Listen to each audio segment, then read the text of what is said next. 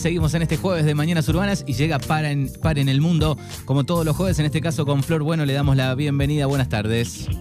Hola, buenas tardes. ¿Cómo están todos? ¿Cómo va, cómo va ese jueves? Bien, acá trabajando mucho, intenso, intenso día de trabajo. Bien, ¿cómo está la ciudad de Misiones? Eh, mucha, ayer llovió muchísimo, eh, lo cual era necesario porque estamos como en épocas en las que empieza a hacer mucho calor y el sol acá es muy caliente, así que le vino muy bien esa lluvia y ahora está medianamente fresco y nublado, podemos decir. Bien, tengo una duda, ¿qué pasa con los mosquitos en esa zona? Eh, se ponen bravos, se ponen bravos, eh, hay que cuidarse del dengue, sobre, todo, en esta zona. Eh, pero sí, ¿qué te voy a decir? Se ponen re bravos. Bien, bien, bien. Bueno, ¿qué tenemos para este jueves aquí en Par en el Mundo? Hoy voy a, contarles que mm, no sé si, si, lo, si lo tienen, espero que sí, el Ejército Zapatista de Liberación Nacional en México, uno de los movimientos indígenas eh, más importantes, podemos decir, del mundo, cumple 38 años de lucha y rebeldía. No sé si, si Manu conoce un poco sobre el ejército, si se acuerdan del subcomandante Marcos. Claro, sí, sí, un, grupo que viene resistiendo hace, bueno, se celebran justo 38 años, ¿no? Así es, el, un 17 de noviembre, pero de 1983, eh, se organizaban un pequeño grupo de origen indígena y mestizo eh, se organizaban en la clandestinidad en principio, em, allá en el sur de México, en Chiapas, en, plena selva. Eh, a mí me hace acordar mucho esa zona de, México, Chiapas sobre todo, a, misiones, digamos, como hay mucha referencia, sobre todo por lo selvático. Allí se organizaban, como decía, el Ejército Zapatista de Liberación Nacional, que hoy cumple, entre ayer y hoy cumplen eh, 38 años y que se dio a conocer más públicamente, podemos decir, con un levantamiento armado recién en 1994. Eh, llevaron adelante una insurrección perdón, armada en el estado de Chiapas y mediante la declaración de la selva lacandona, que fue eh, el, comunicado que, que sacaron en ese momento, declaraban la guerra al gobierno mexicano exigiendo y luchando por trabajo, tierra, techo, alimentación, salud, educación, independencia, libertad, justicia y paz eran eh, los reclamos de, de, esta, de este movimiento indígena que comenzaba por esos años. Con alrededor de, de 3.000 mm, miembros, podemos decir, 3.000 personas que integraban el ejército zapatista, los cuales eran, como dije antes, eh, eh, predominantemente indígenas, armados, que iniciaron un levantamiento que, que en ese entonces tomó el control de en esa región, también ese movimiento, ese primer levantamiento liberó prisioneros, destruyó los cuarteles de la policía y del ejército en esa zona.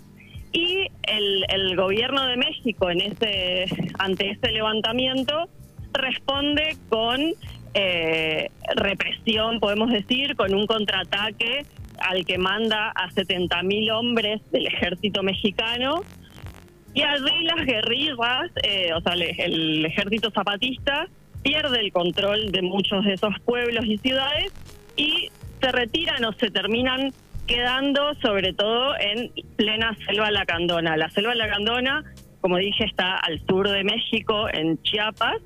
Eh, es una zona muy, muy, muy selvática y allí las comunidades, eh, las comunidades indígenas en México en general, pero particularmente en, esta zona de Chiapas, tienen una larga historia de explotación, de abandono, de exclusión también de la vida política y económica de, de México, por lo que con el tiempo han reforzado su organización comunitaria a la vez que también protagonizaron históricamente em, diversos movimientos sociales en búsqueda de mejorar esas condiciones de vida, también de preservar sus tradiciones y sus costumbres porque son indígenas, porque tienen otras costumbres, no las del hombre blanco, podemos decir.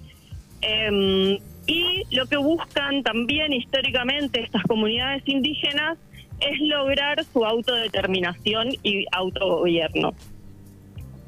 Bien, se están cumpliendo, este, se están cumpliendo eh, este 17 y 18 de, noviembre, 38 años de aquel momento, ¿no?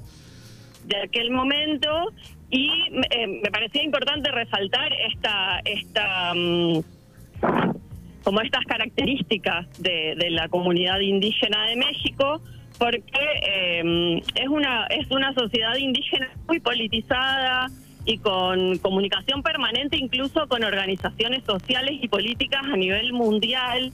Entonces me parecía importante también resaltar eh, que en estos 38 años las comunidades indígenas en México sostienen esa resistencia, luchan y les sigo contando un poco también de la historia de todo este movimiento porque para finales de 1994 se, mm, se llega como a una especie de, de paz, podemos decir, eh, con, con, obviamente con el apoyo de la sociedad civil mexicana, de eh, bueno de Europa, América, como distintas organizaciones de todo el mundo que apoyan al Ejército Zapatista de Liberación Nacional. Y allí, en ese a fines de, 2000, de perdón de 1994, el Ejército Zapatista logra tomar el control de 38 municipios en el estado de Chiapas sin realizar algún enfrentamiento, digamos, sin, sin armas. este, y allí la población indígena que, que, que, integraba, que integra el movimiento, cambia los nombres de estos municipios y conforman, deciden en comunidad su autogobierno, ¿no? Allí es cuando ellos empiezan a, a establecer varias comunidades autónomas y, eh, por ejemplo, em, destruyen la propiedad privada y queda la tierra y los lugares de trabajo bajo propiedad y administración colectivas. Crean escuelas horizontales, por ejemplo, y democráticas en las que no se, no se califica a los alumnos y un servicio de atención médica universal que también eh, mejora notablemente la salud pública en esa zona y reduce la mortalidad infantil. Son zonas que no tienen, que no tienen acceso al, a la salud tradicional, digamos, un, poco por distancia y mucho por exclusión. Finalmente, en el 2003, el ejército zapatista crea, o como más oficialmente podemos decir, los caracoles, que em, son las comunidades de autogobierno, ¿no? los caracoles abren como nuevas posibilidades de resistencia y de autonomía, sobre todo de los pueblos indígenas, y son una resistencia que incluye a todos los sectores sociales, los caracoles. Em, bien, se llevaron acuerdos, em, se llevaron a cabo, perdón, algunos acuerdos con el gobierno de México que no resultaron porque el gobierno de México nunca respetó esos acuerdos, siempre eh, envió tropas a, la zona eh, del ejército y demás. Este, pero bueno, me parecía importante resaltar que los acuerdos que, que, se, que se intentaron, el acuerdo de San Andrés es uno de los más importantes, digamos, pero que el Estado nunca cumplió y constituyen una declaración eh, política importantísima a nivel mundial que lamentablemente nunca fueron, nunca fueron eh, cumplidos, como dije, por el gobierno mexicano, por ninguno de los gobiernos en estos 38 años, ¿no? Siguen luchando hasta la actualidad, digamos, ¿no? Con contra los malos gobiernos, si podemos decirlo de alguna manera, y, algunos otros grandes problemas que tienen, ¿no? Como el narcotráfico, eh, grupos paramilitares que hay. Así es, ellos siguen luchando después de 38 años contra muy bien dicho, los malos gobiernos, ellos lo dicen de esa manera. Ellos crearon estos caracoles, como mencionaba antes, bajo eh, su, su buen gobierno. Son muy horizontales. Yo hace, hace un tiempo, en, el, en marzo del 2018, tuve la oportunidad increíble de eh, ir a un caracol zapatista en plena selva lacandona Qué al bueno. primer encuentro eh, de mujeres en lucha al que asistimos 5.000 mujeres de todo el mundo que fuimos recibidas por 3.000 mujeres zapatistas en el, en el Caracol Morelia. La verdad que fue un, un, encuentro internacional muy eh, emocionante, muy enriquecedor tanto para ellas como para los movimientos de mujeres del mundo que pudimos ir. Este, me gustaría contarles eh, mucho más de, de ese encuentro que después se volvió a llevar a cabo en, el, en diciembre del 2019 y allí en ese encuentro ellas, no sé si, si, si, mm, recuerdan, pero los zapatistas usan el pasamontañas Ujú. constantemente. Sí, sí. Bueno, en ese encuentro, ellas eh, en, en, el, en la bienvenida, digamos, en, en el discurso de bienvenida dicen que eh, di- eh, dicen algo así como y si guardamos nuestra identidad no es porque les tenemos miedo o porque el capitalista nos tenga miedo, es porque somos invisibles para el gobierno y si así lo somos, entonces no verán nuestro rostro, es parte de lo que hemos acordado. O sea, eh, se tapan el rostro por la invisibilidad del Estado mexicano y del Estado capitalista, ¿no? Bueno, me imagino esa linda experiencia. Digo, el viaje fue programado solo para eso. Justo estabas en México y combinaba. Un poco y un poco. Ah. O sea, me daban las fechas y aproveché que, que podía irme unos días a la casa de un amigo y de paso ir al encuentro en plena selva lacandona. No les puedo explicar lo que era llegar hasta ahí, atravesar montañas, valles, pueblitos ruteros, como una una enorme travesía hasta llegar a, a un caracol zapatista que en el que nos recibió una bandera enorme, enorme, eh, que decía bienvenidas mujeres del mundo. Después con, con, los, con el estuvimos tres días ahí. Con el paso de esos tres días, eh, una mujer zapatista comenta que esperaban a 500 personas y fuimos casi 5.000. Así que mm, la verdad que increíble Bueno, qué bien. experiencia. Eh, una, una cosa, digo, es, es eh, ver el tema, tratarlo, te puede apasionar, digo, y otra cosa tal vez es eh, vivirlo, eh, estar tres días ahí, ¿no? Vivirlo desde adentro. Vivir ahí esos tres días fue, fue una experiencia tremenda y sobre todo porque di- de, distintos orígenes eh, nos organizamos para poder llegar, ellas se organizaron para poder recibirnos, allí no entraba ningún hombre, estábamos todas muy, muy eh, muy bien, digamos, muy bien organizadas como para comer, hacer deporte, hablar de política, eh, realizar talleres, como algo un poco similar a lo que es acá en Argentina el encuentro plurinacional de mujeres, podemos decir.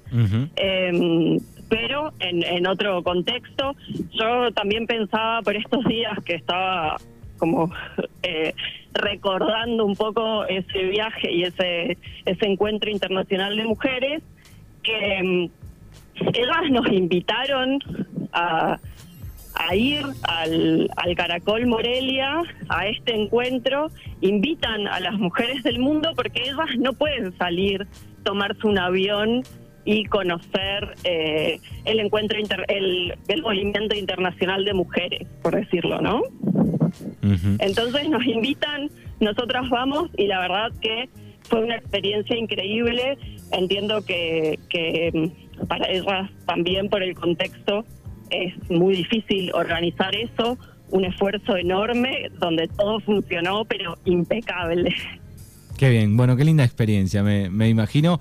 Bueno, y en la actualidad este, deben seguir luchando con, con la misma fuerza, con tal vez un poco más de, de- de cantidad de, de miembros, ¿no? Pero digo, siguen la lucha.